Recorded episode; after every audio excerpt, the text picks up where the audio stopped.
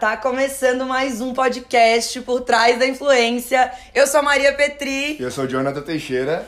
E hoje nós vamos responder as dez perguntas que mais me fazem. No meu Instagram, os meus alunos, os seguidores, as pessoas que me perguntam na vida também sobre isso, reuni as dez perguntas para fazer um vídeo, né, bem cheio de informação, porque são perguntas muito recorrentes, são perguntas que dificilmente a gente encontra respostas aí pela internet. Então, separei para compartilhar com vocês. Estou super animada pra gente começar. O Jonathan vai, vai, ler, vai lendo pra mim, vai complementando, a gente vai fazer esse bate-bola aí de, de sempre, beleza? É, o bacana é que essas perguntas, é, a pessoa que tá em dúvida ainda, né, se, se deve começar ou não a assessorar, É, é, lendo as, ouvindo as respostas já vai ter a certeza se, se quer ou não. Se é pra você isso. ou é, se não é. é, né? Perfeito. Então, vamos embora. Vamos lá, então. A primeira pergunta é: como captar marcas pra fechar é, publis? Então, as pessoas, elas acham que elas vão começar a assessorar o influenciador e que ele vai receber vários e-mails de orçamento e que ela vai mandar esse, esse orçamento vai fechar. Só que a verdade é que em noventa e nove por cento dos casos a gente precisa fazer uma captação, uma prospecção de clientes uhum, mesmo. Uhum. Então, como que você vai fazer isso? Além de, claro, é, responder todos os e-mails que chegam é, para o influenciador. Então, o e-mail público do influenciador é do assessor. Então, o assessor que responde, é, que faz os orçamentos e tal. Então, você vai fechar publis respondendo os orçamentos desse influenciador. Mas a maioria dos influenciadores do Brasil, né, que são algumas exceções, influenciadores maiores, influenciadores que têm, enfim, mais relevância mesmo, eles vão poder, né, trabalhar só com e-mail. Uhum. Mas a maioria dos influenciadores precisa correr atrás para fechar publi. Então, você vai procurar na internet, você vai fazer uma lista, planilha isso. Eu sempre indico que planilha isso. Planilhe, que você planilhe todas as marcas. E como pegar essas marcas? Como então, achar essas marcas? Duas dicas que eu dou. É, procurar marcas que tenham a ver com o seu influenciador, pelo Instagram mesmo. Então, ah, seu influenciador é fitness, procure marcas que trabalham com influenciadores fitness. Ah, daí essa é a segunda dica. Mas primeiro, procure marcas que hum, são do mundo fitness, que combinem com o seu influenciador, que tem a ver com o seu influenciador. É influenciador de maquiagem? Procura marca de maquiagem. É influenciador de fitness? Procura marca fitness. E disso desdobra também, né? Não precisa ser exatamente só o nicho do influenciador. Ah, um influenciador faz dancinha no TikTok. Mas o que, que ele gosta? Ele gosta de comer? Uhum. O que, que ele, é, ele gosta de maquiagem? O que, que ele compartilha no dia a dia dele dos stories? Ele compartilha indo pra academia? Ele compartilha fazendo futevôlei? Então procura marcas que estejam no universo de afinidade daquele influenciador. Existe até um macete no Instagram, né? Pra achar marcas que, que tenham a ver com uma Sim. marca que o influenciador se identifica, né? Que é colocar ali nos recomendados. Isso. É, explica pra gente como é que funciona isso. O, a, o, o Instagram, ele dá perfis relacionados com aquele determinado perfil que você tá acessando, né? Então, você tá lá no perfil da Smartfit, sei lá. Você vai, tem um botão seguir e ao lado do botão seguir tem uma flechinha. Você clica naquela flechinha e tem várias outras outros perfis que são relacionados ao da Smartfit. Então, dá pra você desdobrar a sua busca por ali. Perfeito. Então, é isso. É procurar marcas do universo de afinidade do seu influenciador, que ele goste, que ele fale, que ele possa falar com uma certa propriedade, que tenha a ver com ele, é, e você vai planilhar isso tudo. Você pode mandar direct para essas marcas, você pode procurar o contato dessas marcas no LinkedIn, você pode procurar de várias formas diferentes. E a segunda dica para você afunilar, né, para as pessoas afunilarem um pouco mais essa busca, é procurar marcas que já trabalham com influenciador. Uhum. Então, é muito mais fácil você convencer uma marca a trabalhar com o seu influenciador assessorado do que, uh, com, ou, do que uma marca que nunca trabalhou com influenciador. E tem alguma dica para saber como que a marca já, se a marca já trabalhou com influenciador ou não? Como que eu faço? Procurando no Instagram da própria marca. noventa por cento das vezes vai ter nos destaques, vai ter nas fotos marcadas, vai ter na foto do feed. Então, ali vai ter algum influenciador. Dá uma fuçada no perfil do Instagram daquela marca e vai vendo se alguma daquelas pessoas que aparecem no perfil é um influenciador digital. Entra no perfil, vê a quantidade de seguidores que tem, vê se gera conteúdo e já descobre. Até no site também, às vezes, lá. Tem, uma, tem, a, tem a abinha, né? Elas usam, eles usam. Então, que são os influenciadores que já fizeram ação para aquelas marcas. Total, né? Exatamente. Eu gostei da dica do LinkedIn. Queria entender um pouquinho mais do LinkedIn, como, como achar esse contato no LinkedIn. O LinkedIn é muito legal porque você pode encontrar tanto os donos da marca, porque se for uma marca pequena, uma marca regional, você pode jogar a marca. Porque como que acontece no LinkedIn, né? O LinkedIn, você pode jogar a marca. Então, vamos lá, a The Coachers. E dentro do perfil da The Cultures no LinkedIn tem os funcionários, os colaboradores que colocaram, que trabalham na The Cultures. Uhum. Então você consegue clicar ali e ver alguns dos colaboradores daquela marca. De, entendendo os colaboradores da marca, você, você vai poder encontrar o dono da marca. Se for uma marca pequena, você já pode chamar ele no LinkedIn pelo... pro próprio dono, você pode encontrar um profissional do marketing daquela empresa, você pode encontrar, às vezes, um assistente, um analista, um gerente, um coordenador de marketing, que vai ser a pessoa da área da comunicação, que vai ser a pessoa que vai poder te conectar com o setor de influenciadores, enfim. Uma amiga minha tirou uma dúvida comigo, que eu acho que deve ser uma dúvida de muita gente. É, ela queria saber até que ponto não passa de ser uma invasão de privacidade, tu mandar um direct pra alguém, mandar um direct pro dono da marca. É, tu acha que isso é invasão de privacidade? Chegar lá e, e meio que... Ah, olha só, tu entendeu? Boa. Ela ficou com muita dúvida assim, gente, eu tenho muito medo de fazer isso e a pessoa achar que eu tô invadindo a privacidade dela, mandando uma mensagem no LinkedIn, mandando um direct no Instagram. Nossa, não. É... Ela queria entender um pouquinho melhor ah, sobre não, isso. Não, não tem nenhum problema. Não tem nenhum... Primeiro que o LinkedIn, o primeiro ponto de todos é que o LinkedIn é uma rede profissional, é para conexões profissionais. Isso é um contato profissional. Qual... É assim, é claro que existe... Quando as pessoas, quando os assessores, eles são muito na dele, são pessoas que pouco comentam no Instagram de famosos, que não mandam direct pra pessoas, são muito mais low profile, assim, ficam muito mais na deles. Pra eles é mais difícil ter essa naturalidade em abordar pessoas aleatórias na internet. Mas isso é natural. A rede é social, é pra socializar. Uhum. É, se, ele, se a pessoa tem um perfil no LinkedIn, ela quer fazer conexões de trabalho, então fique, fiquem super à vontade pra fazer essa conexão. E no Instagram, se a pessoa tem um perfil fechado, se a pessoa, né... É, daí é um pouco mais privado mesmo, às vezes é uma rede social pessoal dela e tal. Mas mesmo assim as pessoas estão acostumadas a receber esse tipo de conexão. Aí vai dela filtrar se ela quer responder ou não também, né? Exato, e é totalmente normal não ser respondido na rede uhum, social. Uhum. Faz parte, é, a pessoa às vezes não tem essa prioridade de estar ali respondendo sempre. Ou às vezes ela simplesmente não quer responder porque não é conveniente pra ela naquele momento. Então... É normal. E, e o LinkedIn é ótimo pra isso, porque é uma conexão profissional e todo mundo quer, né? E não é assim... A pessoa que tá recebendo aquele contato, ela não vai fazer um favor pra aquele assessor. Então, o dono da marca não tá fazendo um favor pra aquele assessor de ser respondido, de contratar. Não. É troca de serviço, é todo mundo sai ganhando, é ganha-ganha. Então, ela não pode achar que tá atrapalhando, ela tá ajudando, sabe? Uhum. Muito pelo contrário, ela tá fazendo um bem, porque o influenciador, ela tem que ter convicção de que o influenciador ela é legal, faz um trabalho legal, tem um conteúdo legal, que vai agregar pra aquela marca, sabe? Uhum. Então, então é isso. Ainda sobre o LinkedIn, eu acho o LinkedIn muito interessante a gente falar, porque eu, particularmente, não é uma rede social que eu uso muito. Uhum. Então eu acredito que muitas pessoas também não usam muito e também não acho, né, que também uhum. não, não pensaram em, em usar ela a seu favor, Total. Né? Tu acha que a forma de abordar no LinkedIn é diferente de abordar no Instagram? Como que é a forma de abordar? Porque a gente já falou muito sobre como abordar no, por e-mail, né? O que uhum. deve escrever por e-mail, o que deve escrever no direct do Instagram. Sim. Uh, só que no LinkedIn a gente não falou ainda, eu acredito, né? É, não é assim que a gente ah, é, que costuma a gente... falar. É, então eu queria entender mais ou menos como que abordar é, um, um C E O de uma empresa, um funcionário de uma empresa é. no LinkedIn. Como o chegar lá? O primeiro ponto é isso, gente. Primeiro... A gente não vai falar com o C E O da Ambev, hum. tá ligado? Não, pelo bom senso, tá, gente? Ninguém vai chegar e vai mandar mensagem pro C E O da Havaianas, porque hum. quer fechar um publi, pelo amor de Deus. Então, não se aborda é, donos de grandes empresas ou C E Os de grandes empresas.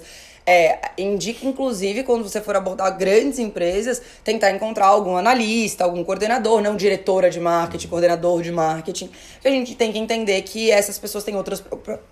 Desculpa. Têm outras preocupações, têm outras prioridades, uhum. tá? Então, é, vamos lá. A gente vai abordar um, uma, um dono de empresa que é uma lojinha do bairro ou uh, um e-commerce pequeno que você vê que não tem... Né, não é muito grande no Instagram, não tem ali um volume muito grande de comentários e tal, porque quando a pessoa tem, né, um volume, um Instagram grande, bastante comentário, bastante volume, provavelmente ela já tem uma equipe de marketing que faz uhum, o atendimento uhum, online uhum. e tal.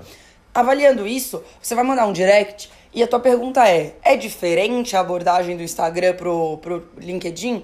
Não, não tem assim uma grande diferença. Ambos você tem que ser profissional.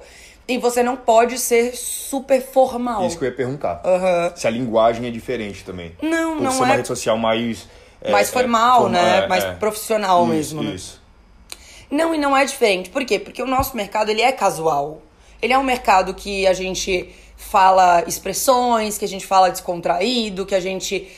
não tem muita preocupação com... Tem que escrever correto, com o um português bem escrito. Se preocupem com isso, porque é uma primeira impressão que a gente gera, né? A internet é a escrita, uhum. mas de uma forma leve, descontraída, se apresenta, é, comenta um pouco sobre o seu trabalho, sobre o seu influenciador, sobre o seu casting de influenciadores, bem breve, não faz textão, né? Poupa o tempo daquela pessoa, é, depois explica qual que é o seu interesse, no que o seu influenciador pode ajudar aquela marca, isso é muito importante.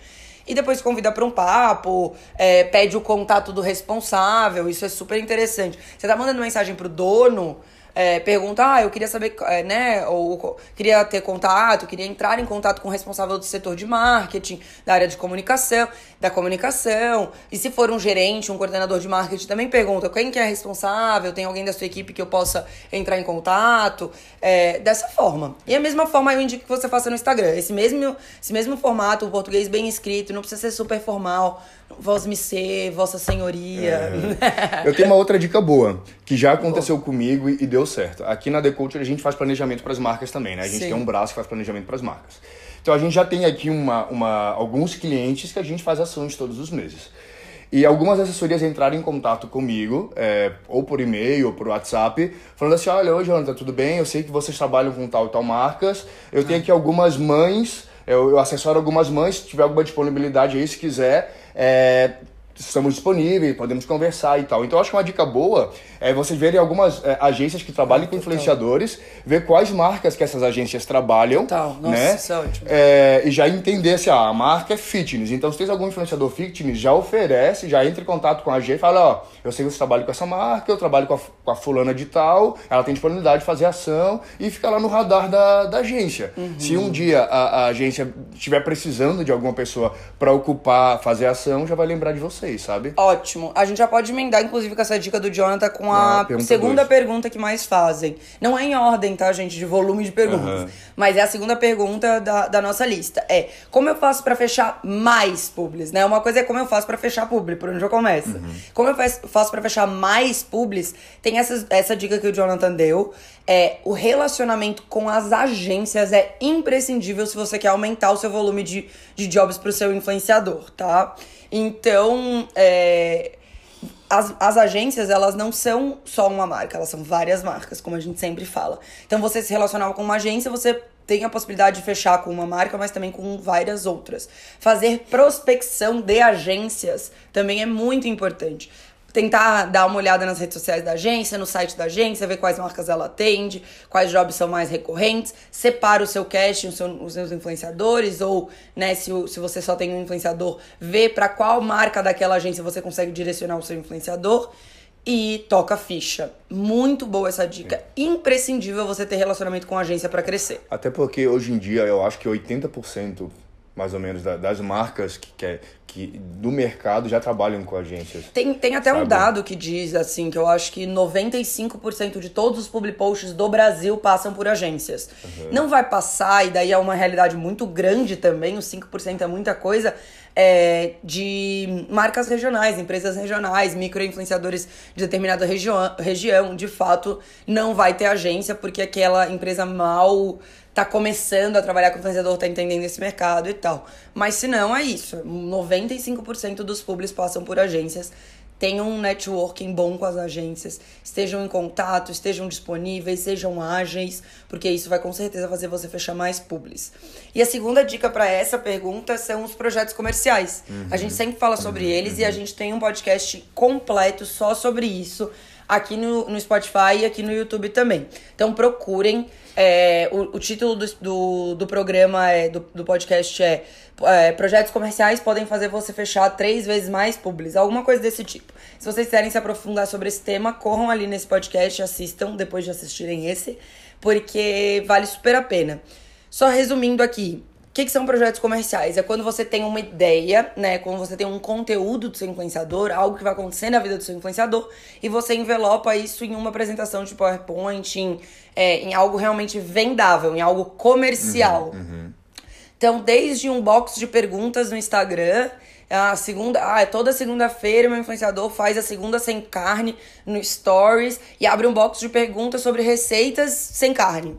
Isso é um projeto comercial, gente. Coloca numa apresentaçãozinha ou faz uma, um textinho bonitinho, apresenta para algumas marcas veganas, algumas empresas que têm produtos ve- vegetarianos ou veganos, e virou um projeto. Até um grande projeto mesmo, reunir influenciadores em uma casa no Rock in Rio, é um projeto comercial. Uma viagem a Paris, uma viagem a qualquer lugar, uma road trip, um motorhome, coisas assim, todo, tudo é projeto comercial. Uma websérie no canal, uma série de vídeos no I G T V, uma série de reels com um determinado tema envolvendo um determinado assunto. Tudo pode ser projeto comercial. E quando você faz esses projetos, você tende a fechar muito mais do que quando você simplesmente manda o media kit do influenciador.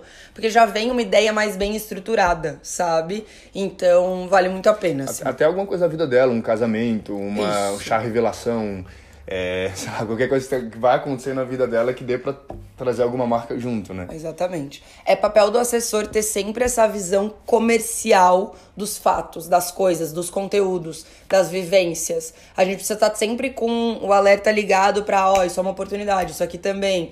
É. É, é nosso papel mesmo. O influenciador normalmente não tem essa... Não é, não é nem que ele não tenha essa visão. Não é, não é responsabilidade dele estar com essa... com esse ponto de vista, com essa visão ligada pra isso, sabe? Então é bem nossa responsabilidade isso. É bom isso. Também deixar o assessor sempre é, alinhado com o influenciador, né? De sempre que tiver algum acontecimento pra acontecer, deixar avisado pra, pro, pro assessor ficar ligado mesmo pra poder vender isso.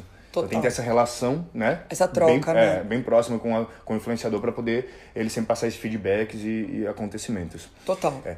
A terceira pergunta que muita gente faz, que a gente também já falou, é, que eu acho que é bom a gente falar de novo, quanto, qual é o mínimo de número de seguidores o influenciador tem que ter para o assessor começar a assessorar? Porque, assim, realmente essa pessoa é relevante para começar a assessorar. Sim. Existe algum número ou, é.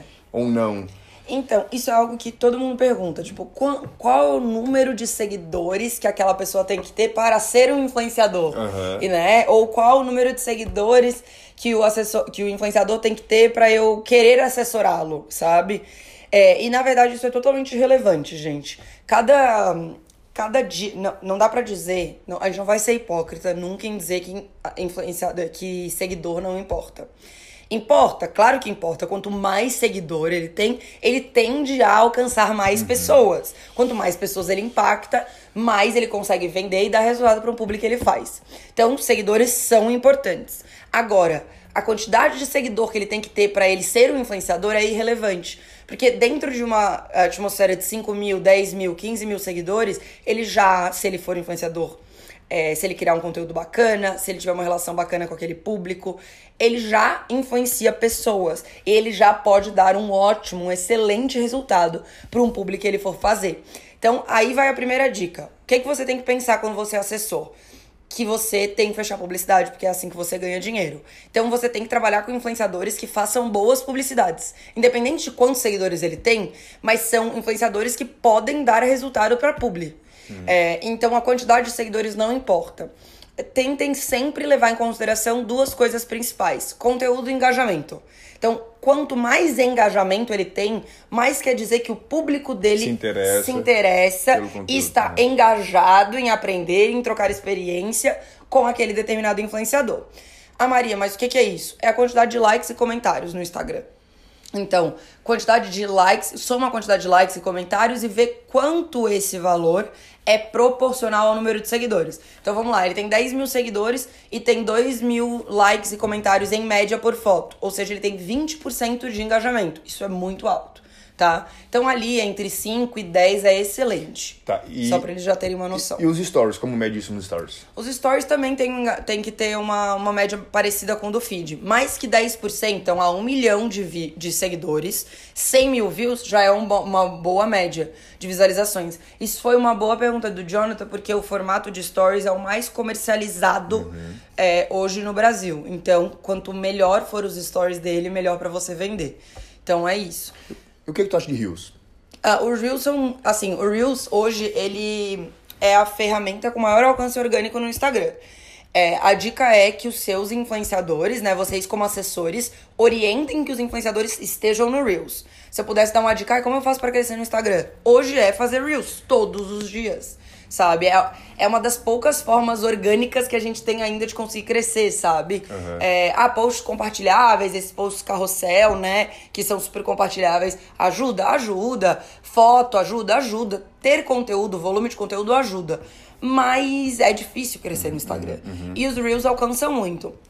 Agora, é, a gente tem comercializado muito Reels. Quase não se vende mais foto no feed, tá? Então, se você tem influenciadores, se você encontrou influenciadores que estão no Reels, que tem uma recorrência no Reels, já fiquem de olho neles, porque eles são bons influenciadores para você assessorar. Tem um amigo meu que ele, que ele gera conteúdo de, com, em vídeo, só vídeos. Só que os vídeos deles tem muito mais de que três minutos, então são uhum. vídeos longos, né? E no Reels não dá. Sim. Né? É, ele tem que usar o I G T V. E ele veio me passar uma informação semana passada que até então eu não sabia. Uhum. É que o I G T V, ele viraliza também. Uhum. E eu não sabia disso. Então, viraliza. Assim, ele tem trinta mil seguidores, mas ele tem é, vídeos no I G T V com quatrocentos mil, quinhentos mil visualizações. Uhum. Então, mas ele é bem mais difícil. É, é bem mais então, raro. Tem lá também o... o, o é, como é que chama? O, o, a... Os analytics. Não, o... Acho, fugiu a palavra. É, mas enfim, assim como o Reels, tem lá a partezinha no Instagram que, que é só pra... Que o vai, feed. O, é, o feed do próprio Reels, né? Uhum. Que vai passando lá. O G T V também tem, também ele tem. Mostrou. Eu achei bem interessante, assim, que a gente acaba... acaba meio, meio que como ela lançou o Reels agora, o G T V meio ficou de lado, né? As pessoas... É que assim, o, o I G T V, ele é ótimo, são vídeos maiores, é bem legal. Também tem, pode viralizar, mas é bem mais raro. Uhum. É, o I G T V, ele não vingou. A verdade é essa. Por quê? Porque as pessoas não estão acostumadas e o usuário não tem o hábito de ficar parado muito tempo no Instagram. Uhum. Ele não... É muito raro tu ficar mais que um minuto vendo algo no Instagram. É do, do comportamento do usuário do Instagram. Uhum. Então, eles tentaram vir com o I G T V, que é ser um concorrente do YouTube ali, não vingou. Isso é fato, porque a gente vê o, o Facebook já monetizando e patro... Monetizando, assim, o, já com tudo pronto pra monetizar o, o Reels e já com tudo pronto pra patrocinar o Reels, pra fazer tráfego no Reels. E o I G T V ficou pra trás, sendo que o I G T V tem dois anos a mais. Uhum. Ou seja, o Reels tá dando certo, o Reels é bem mais importante pra rede, o Reels... vai vingar e, e, e já vingou é, do que o I G T V. Então, assim, usem o I G T V, usem todos os formatos que o Instagram te disponibiliza, né?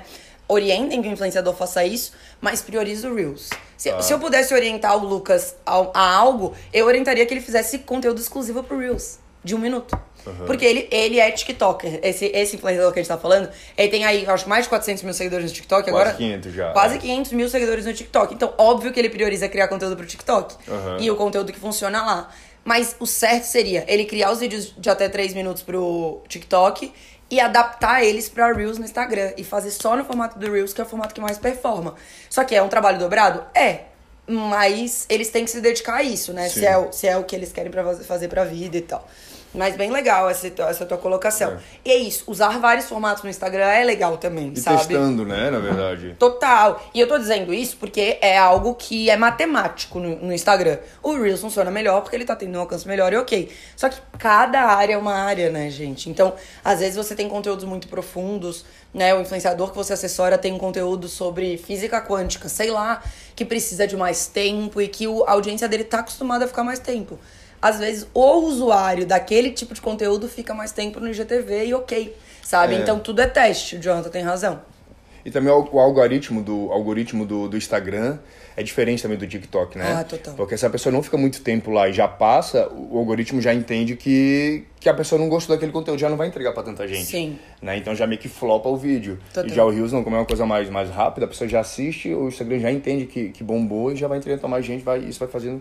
Tem mais é, alcance, né? Total, exato. É a tendência do comportamento do usuário mesmo. Total. Isso. Show. Vamos lá. Quarta pergunta. As pessoas perguntam muito pra gente sobre formação. Que formação que precisa ter pra começar a assessorar influenciadores, Cara, né? Isso sempre. Toda vez que eu abro box. Todas essas, na verdade, acontecem uhum. quase todos os dias.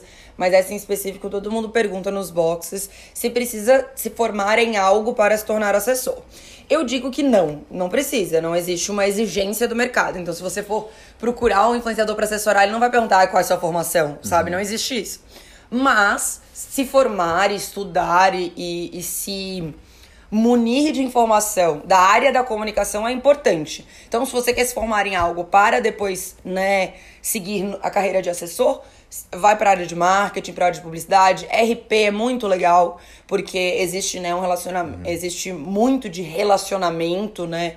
na nossa área de assessoria, jornalismo, mídias sociais, algo nessa, nesse âmbito vai com certeza te ajudar muito. Cursos sobre redes sociais, que tem, né, cursos livres na internet muito legais, você pode fazer, que vai te ajudar a ser um profissional mais completo. Até precisar? Fazer... Não precisa, mas vai te ajudar. Tem até agora fazendo um jabazinho o teu curso, né? Total, exato. O teu curso que ajuda mesmo, bastante. É, mesmo com o meu curso, é, o meu curso ele vai te dar tudo que você precisa saber para ser um assessor. Toda a parte comercial, a gente vai entrar um pouco nesse assunto também. Tudo, desde como fazer detalhes da prospecção, tudo, tudo, tudo. Agora, para fazer o meu curso, precisa de uma formação? Não. Mas se você tiver experiência na área da comunicação, ajuda, né? Vai te ajudar a ser uhum. um profissional mais completo. Então, eu sempre digo, façam o meu curso, mas estudem as áreas adjacentes ao que o curso diz. Não existe outro curso que faz o que eu que diz o que eu digo, que ensina o que eu ensino, mas existem cursos que vão complementar o que eu faço, é, o que eu ensino.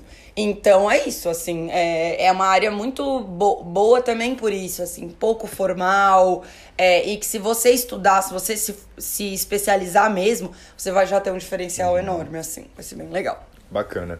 Uma outra pergunta que todo mundo faz é quanto é que ganha um assessor? É, Qual é o salário de um assessor? Dá pra é, ganhar bem? Dá pra viver uma vida boa? Como é que funciona isso? isso é Posso uma... sair do meu emprego e trabalhar só com isso? É, é arriscado, não é? Enfim, como é que funciona? É. Gente, o, o salário de um assessor, ele é muito variável. A gente vai entrar um pouquinho mais no final do podcast sobre isso. Porque ele ganha, né, a gente ganha comissionado. As possibilidades são infinitas, literalmente. A quanto que dá pra ganhar, Maria? E é muito doido isso, a gente já falou sobre isso pessoalmente antes. E eu já fiz uma, um, um questions no Stories. Eu botei assim: quanto você acha que dá pra ganhar? Até cinco mil? Até dez mil? Até cinquenta mil? Até cem mil? Ou mais que cem mil? A maioria das pessoas, assim, dividiu-se entre até cinco mil e até dez mil. Uhum. E eu fiquei muito chocada com isso, porque, de fato, as pessoas não têm a menor ideia do mercado. Elas não entendem o mercado ainda. É, e realmente, gente, com certeza pode ganhar mais de cem mil reais. Claro que pra isso você vai precisar ter uma empresa estruturada, vai ter pessoas que, vai ter que vão ter que te auxiliar, é, dar, dar todo um suporte, mas é super possível. Eu conheço inúmeros assessores que vivem essa realidade de mais de cem mil reais de faturamento por mês. É, e assim, começar do zero, né? Começaram Total. lá, engatinhando. Inclusive, a Marcele, que teve no podcast, ela é uma, empre... uma assessora que tem um faturamento, assim, médio maior de cem mil mensal. Então, ela é uma assessora que, te... que é... já tá aqui entre nós, vocês já podem usar de... De... como referência para acessar é... o penúltimo podcast. Então, o último é da Gabi Dudu, o penúltimo é da Marcele. Então, assistam lá para conhecer um pouquinho mais da história dela. Que é isso, começou totalmente do zero e... hoje ela é referência aí no mercado. Uh, e tu acha que dá pra pedir um salário fixo pro assessor? Como, como é, que é, é que funciona essa relação com, com o assessor, com o influenciador? Trabalha somente com comissão ou ele pode pedir um salário isso, fixo? Isso é uma das nossas... Pra garantir, pra ter pelo menos uma garantia, é. sabe? Isso é uma das perguntas que a gente tem aí. Como que eu cobro o meu tra- serviço de assessoria? Uhum. Já vamos, vamos falar sobre isso. Então... quanto que ganha? Infinito. Inclusive, uma aluna minha me mandou mensagem ontem, antes de ontem, falando: ai, Maria, queria muito te falar que eu, pela primeira vez, vez fiz mais de dez dígitos de salário esse mês. Então, ela tirou mais de dez mil reais em salário. Ela me explicou. Tirando o custo da empresa, tirando o imposto, tirando tudo, ela conseguiu tirar limpo pra ela mais de dez mil reais. E ela é... tá super no começo. Ela comprou meu curso faz três meses. Até então, ela tava com tudo bem bagunçado. Ela já assessorava uma menina. Hoje, ela assessora mais de quinze. Ela fez Nossa. toda uma, uhum, uma, uma reestruturação por conta do curso. E ela tira, sim, começando. Não é a realidade de todo mundo, tá, gente? Só um exemplo aí de uma aluna que, que tá vivendo isso. Eu tenho aluna que começou totalmente do zero. Não tinha nenhum influenciador. Era da área de, do direito. Não tinha, entendia nada de rede social. Em uma semana, ela conseguiu um influenciador de mais de um milhão de seguidores. E, men- e em menos de uma semana, comprando meu curso, ela já tinha tirado o valor do curso de volta. E são as que te dão feedback. Fora as outras que já fizeram curso que tu não sabe, é, né? Exato. Que a gente... devem estar super bem também. Então... é, hoje eu tenho mais de cinquenta alunos no curso. Então, uhum. é um volume bem grande. E eu tento conversar com todo mundo é, pra tentar entender qual é a realidade deles. E eu sei que a maioria deles tá, conseguiu já... consegue já viver de assessoria, sabe? É. Que esse é o nosso objetivo. É. E deixando bem claro também que, claro, né? Dá pra ganhar um salário muito bom, mas não é fácil, né? Ah, não, como gente. todo trabalho, como todo É, precisa ter um, é, um trabalho e ali, uma dedicação, dedicação, é, é, uma dedicação, exato. Porque não é só ah, chegar, vou assessorar, já vou ganhar dez mil, vou ganhar vinte mil, vou ganhar cem mil, não, não. Calma, é devagar, com é, tempo. Exato. A Marcele, por exemplo, que é esse exemplo que a gente está dando, ela trabalha com isso desde dois mil e dezessete, faz quatro anos, vai fazer cinco anos que ela tá, que hoje ela conseguiu se estabelecer e tal. Então é um trabalho que rapidamente ele consegue já te dar resultado, né? Te dar um dinheiro, mas para você começar a realmente ter uma estabilidade, ter jobs recorrentes todos os meses, porque é empreender, né, gente? Como a gente já falou aqui. É dedicação, é trabalho, é estudo e tudo mais. Agora, bom, como que funciona? Entendido que pode se ganhar muito bem, como que se ganha, né? Como eu cobro esse meu serviço do influenciador, que é o que tu trouxe. O, o assessor, ele ganha... É, a fonte principal de renda do assessor é a comissão. Então, ele fecha um job e ele ganha, em média, né, padrão do mercado, vinte por cento de comissão. Então, dez mil reais, dois mil reais, mil reais, duzentos reais, tá? Então, ele vai ganhando assim. Conforme ele fecha, ele, ele ganha dinheiro. Por isso que o céu é o limite, né, gente? Só depende de você vender e, claro, do influenciador fazer um bom trabalho ali com o conteúdo que uhum. você vai ganhar bem. É, para isso, ele trabalha dedicado a comercializar o influenciador, a vender publi. E daí tem mais uma pergunta, daí já emenda tudo, porque todo mundo tem várias dúvidas já disso, tá? Mais uma pergunta. O influenciador, o que, que o assessor deve fazer? Ele deve cuidar da, da parte é, dos conteúdos do influenciador também? Uhum. Se ele for fazer isso, que não é uma obrigação do assessor... ele pode cobrar um salário. Por isso que é tão variável isso, é isso que, eu tô, que a gente fala. Então, comercial, comissão. vinte por cento, trinta por cento, quarenta por cento, até cinquenta por cento de comissão, dependendo do acordo que você fizer. Agora, eu cuido, ajudo a cuidar do conteúdo, eu ajudo na parte de assessoria de imprensa, eu vou nas, nas entrevistas, eu é, acompanho em toda a parte pessoal do influenciador também. Então, você pode cobrar um salário. Ah, quinhentos reais, mil reais, cinco mil reais. Isso vai depender muito do acordo que você tiver, do momento que você tiver da carreira, né? O quão... É, o quão quanta experiência... É, quão importante é esse momento pra você, né? É, fazer quanta experiência isso. Você tem e tudo mais. É, então, quando você for fazer algo além da parte comercial... das burocracias, de todo o fechamento do publi e tudo mais... você costuma cobrar um fixo.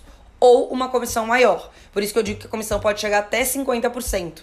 Por quê? Porque se você faz toda essa parte e esse influenciador não pode te pagar em dinheiro fixo, você vai aumentar a sua comissão, que pode chegar até cinquenta por cento aí do valor do publi. Então, é algo bem... É... vai depender da sua estratégia como assessor também, sabe? Eu comecei lá atrás, e eu vou fazer um podcast dedicado à minha história para compartilhar, compartilhar com vocês... Eu lá atrás, eu comecei fazendo tudo isso de graça. Uhum. Então, eu fazia todo o canal do YouTube da, da Tatá Steniek, né? Que eu já contei pra vocês. Fazia os roteiros, fazia as edições dos vídeos, fazia a direção dos vídeos. Com, né, gravava junto com ela. Então, fazia a câmera, o áudio, a luz. Trocava ideia com ela atrás da câmera. Então, se vocês forem ver aí, a maioria até voz. Hoje... dos vídeos do canal da Tatá, é a minha voz atrás. Então, eu fazia tudo isso de graça pra ela. Uhum. Por quê? Porque eu sabia que era estratégico pra mim. Eu sabia que estar com ela ia ser algo bacana pra minha carreira. Eu queria muito fazer ela crescer. Ela queria muito estar comigo. Confiava muito no meu trabalho. Então, foi recíproco o fato de a gente querer fazer esse, isso no começo. Fiz com vinte por cento de comissão de tudo que ela fechava de trabalho. Porque, pra mim, era uma abertura de uma porta que era importante. Então, sejam estratégicos. Não deixem de cobrar se vocês não acharem que vale a pena. Se vocês não acharem que aquele influenciador é super potencial, que ele é super foda e tal. Eu achava isso da Tatá. Eu achava que ela era super potencial. Eu achava que ela era muito foda. Eu achava que ela podia me abrir muitas portas. Então, eu fiz isso. Era estratégico pra mim. Então, sejam estratégicos pra carreira de vocês, pra escolher aí o que fazer. Então, acabamos respondendo várias. Aí, é, eu eu tenho mais uma dúvida, na verdade, que pode parecer óbvia, mas pode ser a dúvida de muita gente, né? No final das... Tá. Vale muito mais a pena pro assessor fechar um job de dez mil ou dez de mil? Porque no final das contas a comissão vai ser a mesma, certo? Vai ser vinte por cento, no final das contas teoricamente vai ser a mesma. Então é muito mais fácil fechar um de dez ou dez de mil.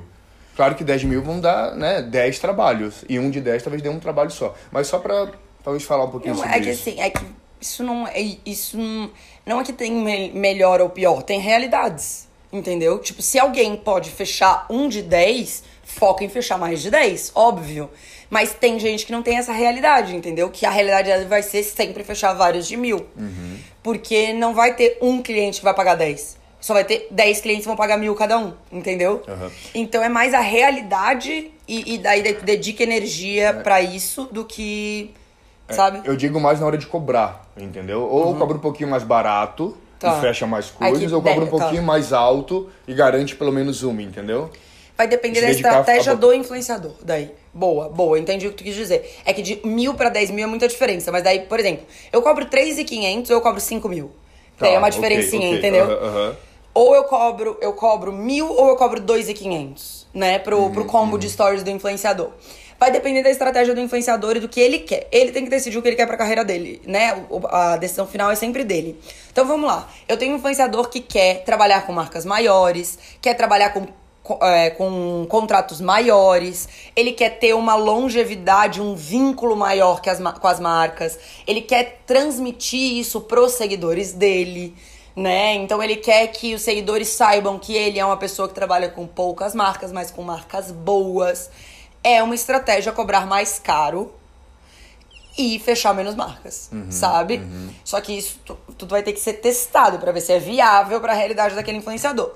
Agora não, putz, eu preciso muito de dinheiro, eu, né, o meu tô objetivo no fim... Agora. É, tô começando agora, eu preciso muito de dinheiro, eu quero fazer meu pé de meia agora e depois, quem sabe, trabalhar com uma outra coisa, investir em outro negócio. É, então, cobra mais baratinho que você vai fechar mais volume. Tá. Sabe? No fim das contas, não tem como saber se você vai ganhar mais de um ou mais do outro. Ah, se eu fecho mais barato, mais volume, eu vou ganhar mais? Ou se eu fecho mais caro e menos volume, eu vou ganhar mais? Não tem como saber. Tem influenciador que cobra caro e fecha volume. Sabe? Volume pra caramba. Uhum. Porque ele é um influenciador bom, influenciador que dá resultado, influenciador que as marcas veem bastante credibilidade. Então não tem como saber mesmo se você vai ganhar mais dinheiro nos dois cenários, tá. Sabe? Aproveitando, tem uma outra pergunta que já é sobre isso, que eu acho que a gente já pode encaixar agora. Que é quanto cobrar por um publi. Tu acha interessante... Como é que a marca, assim, ó, vou assessorar o influenciador, é, não, não entendo do mercado, tô começando agora, como é que eu sei o valor que eu tenho que cobrar? Porque eu acho interessante estar tá tudo bem nivelado, né? Não cobrar é. nenhum valor nem tão alto, nem tão baixo. Então, como é que eu vou saber que valor que eu devo cobrar por aquele influenciador, já que eu não tenho contato com os influenciadores, eu não sei quanto é que os outros influenciadores cobram? Como é que eu faço para saber disso? Agora a gente chegou na, na, na pergunta matadora. Essa é a pergunta que eu mais recebo. Eu recebo essa pergunta todos, uhum. todos, todos, todos os dias. Quanto que cobra pelo publi do influenciador? Quanto que eu cobro pelo publi do meu influenciador? O que que eu faço? Tô desesperada, não, não, não. E daí as pessoas vão pesquisar na internet e encontram fórmulas mágicas. É. Isso me irrita muito. Todo mundo... Vocês não têm noção da quantidade de gente que já me falou é, fórmulas mágicas esdrúxulas. Uhum. Tipo, ai, ah, não é só multiplicar por zero vírgula zero um o número de seguidores? Então, tipo, se você tem dois mil, é, duzentos mil seguidores, multiplica por zero vírgula zero um, você vai cobrar dois mil. Ela acha que é assim, as pessoas acham uhum, que é assim. Uhum. Ah, mas... Não. Gente, pelo amor de Deus, não existe formulazinha matemática. Não acreditem em quem tá ensinando isso pra vocês na internet. Não é assim, definitivamente, que se precifica um public post. Só pra vocês terem noção do nível de complexidade, eu tenho no meu curso um módulo inteiro só sobre precificação. E nesse módulo tem seis aulas. Nossa. Só pra ensinar as pessoas como cobrar o public post. Por quê? Porque é muito difícil, uhum. porque é muito diferente, porque cada realidade é uma realidade. Quem, quem mora em São Paulo capital vai cobrar X, quem mora no interior do Piauí vai cobrar Y, gente. Uhum. Não tem como cobrar a mesma coisa, não tem como ter uma fórmula, entendeu, pra isso. E não é só a região que interfere. Então, como que eu cobro? Você tem que é, entender a sua região e qual é a realidade da sua região. Como que eu descubro? Pergunta. Faz relacionamento, chama as pessoas no Instagram, tenta descobrir, entende como que é a sua realidade. Muito difícil fazer isso? É, mas vai tentando. Então tem que saber a sua região. Tem que saber o nicho de atuação do seu influenciador.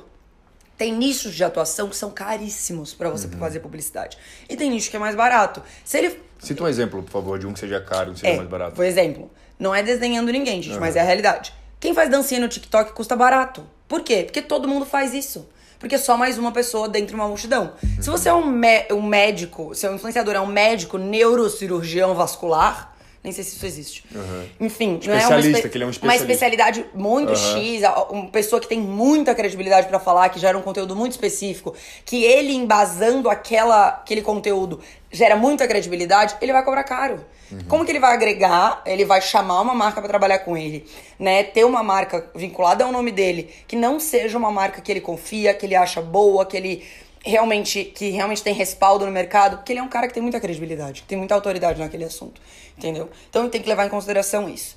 Tem que levar em consideração produção. Então, quanto vai custar aquilo para ser produzido? Você vai contratar fotógrafo, você vai contratar videomaker? Quanto custa o seu tempo? Quanto custa a hora do seu influenciador, a sua hora como assessor para ir ajudar ele, caso você faça isso? Uhum. Então, calcula o, a produção de conteúdo, né? Quanto vocês ganham por mês? Então, vocês vão levar uma manhã inteira, divide o seu salário mensal. Claro, se você já tiver, né, uma, uma renda, divide o seu salário mensal por hora e calcula por horas quanto que é. E mais, né, porque você precisa ter lucro. Você precisa levar em consideração o imposto que você vai pagar. Você não acrescenta o imposto em cima do seu serviço. O seu serviço já tem imposto, já tem que vir com o imposto dentro daquele serviço. Uhum. Você tem que levar em consideração é, put, muitas variáveis, sabe? Por isso que eu ensino durante tanto tempo no curso isso. É... Até o tempo e, e o valor que aquele influenciador se, é, investiu e se dedicou para poder ser especialista naquilo, né? Total. Se o cara é, é, é nutricionista, isso. É um médico, é um, um professor de educação física, que é fitness, enfim. Ele teve um todo estudo, estudou quatro anos, fez faculdade para aquilo. Então, ele é. entende muito do assunto, ele teve um tempo que ele gastou para fazer aquilo, né? Exato. Que ele, que ele investiu para fazer aquilo. Então, acho Exato. que isso deve ser levado em consideração também. Tudo, exatamente. Então, tem nichos que são mais caros, tem nichos que são mais baratos. Tem, é, tem regiões que são mais caras, tem regiões que são mais baratas, tem tipo de conteúdo que vai ser produzido. Então, stories é mais barato. Então, você tem que levar isso em consideração. Quanto que eu vou cobrar? Stories é mais barato, é mais simples de produzir. Reels é mais caro. E I G T V, às vezes, pode ser ainda mais caro por ser mais longo. Mas se o Reels tiver muita edição, muito corte, muita transição, pode ser mais caro porque é mais trabalhoso. Uhum. Então, é, são muitas variáveis. Tem a assim. imagem do influenciador que vale muito também, né? Esse cara é um cara relevante, né? Mesmo não, seja, não sendo especialista, mas ele é uma pessoa muito relevante, né? Exatamente. Por exemplo, eu te, te, jogador de futebol. Jogador de futebol, às vezes, tem muito seguidor e vai fazer um trabalho como influenciador digital, criando conteúdo para a rede social dele. Cara, ele é jogador de futebol, às vezes ele é muito relevante naquela região. Uhum.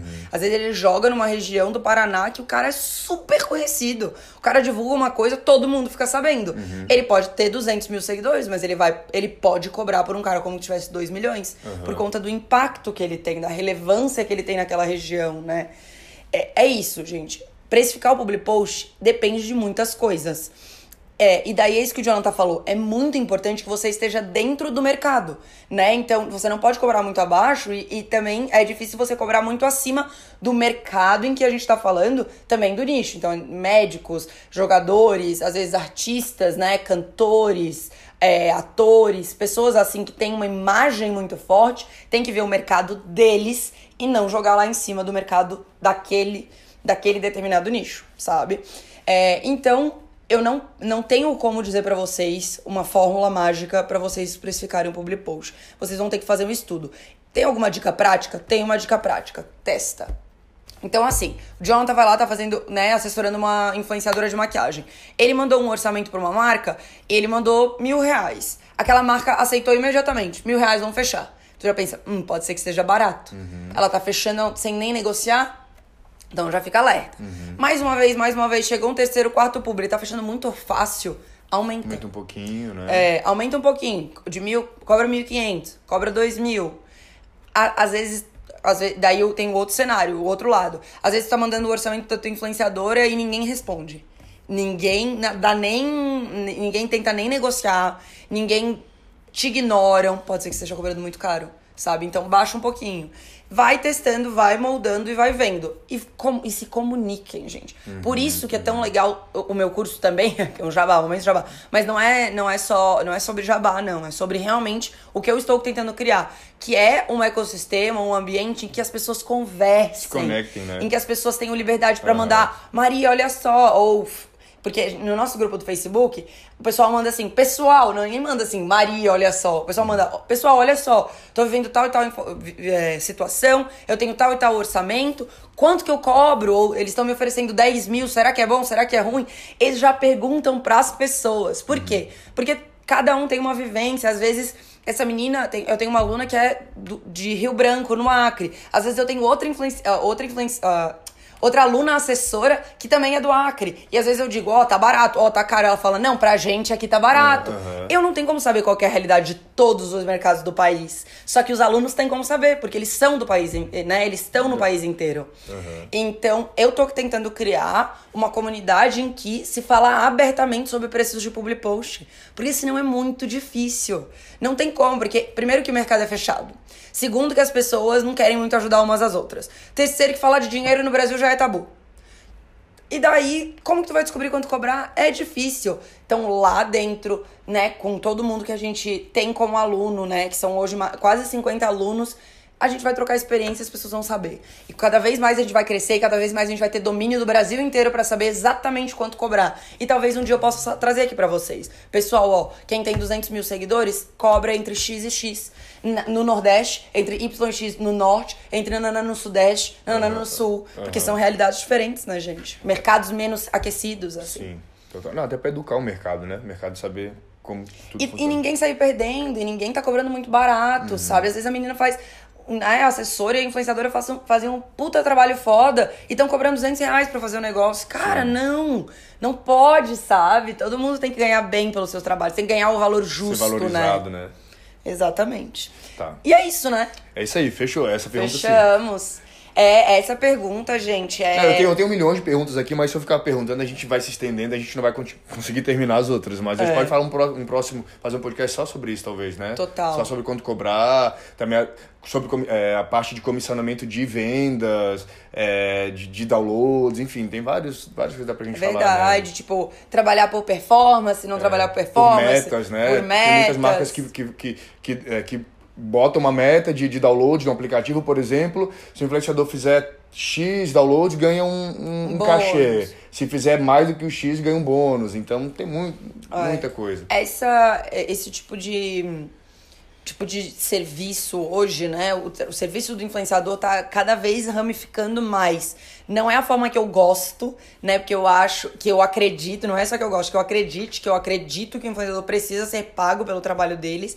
Por, né, com dinheiro, é, por conta de tudo que ele agrega para aquela marca. Mas hoje existem várias formas diferentes de remuneração que estão acontecendo no mercado e que a gente precisa aprender a cobrá-las. Então a gente pode falar mais sobre isso. Se vocês quiserem, deixem aí nos comentários, me mandem direct.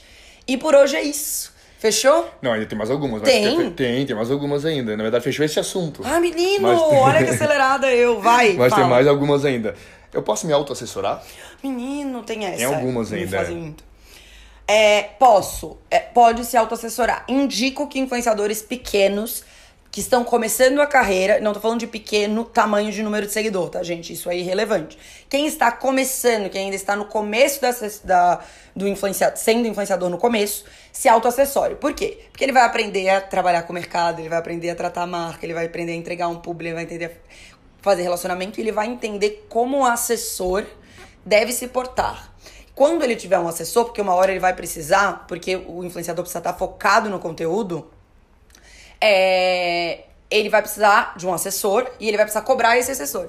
Então ele vai entender o que, que o assessor tem que entregar, ele vai entender como cobrar o, o assessor, ele vai entender quais são os afazeres dele, onde que ele tem que ir, até onde ele tem que chegar. Enfim, então ele se torna um influenciador muito mais completo se ele se auto-assessora em um determinado momento da carreira.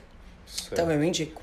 É isso. Na verdade, as ah. outras a gente já falou, na verdade. A gente é, puxando, é, a gente, né? Por isso que eu achei. Porque uhum. eu, eu fui colando aqui, eu achei que já tinha.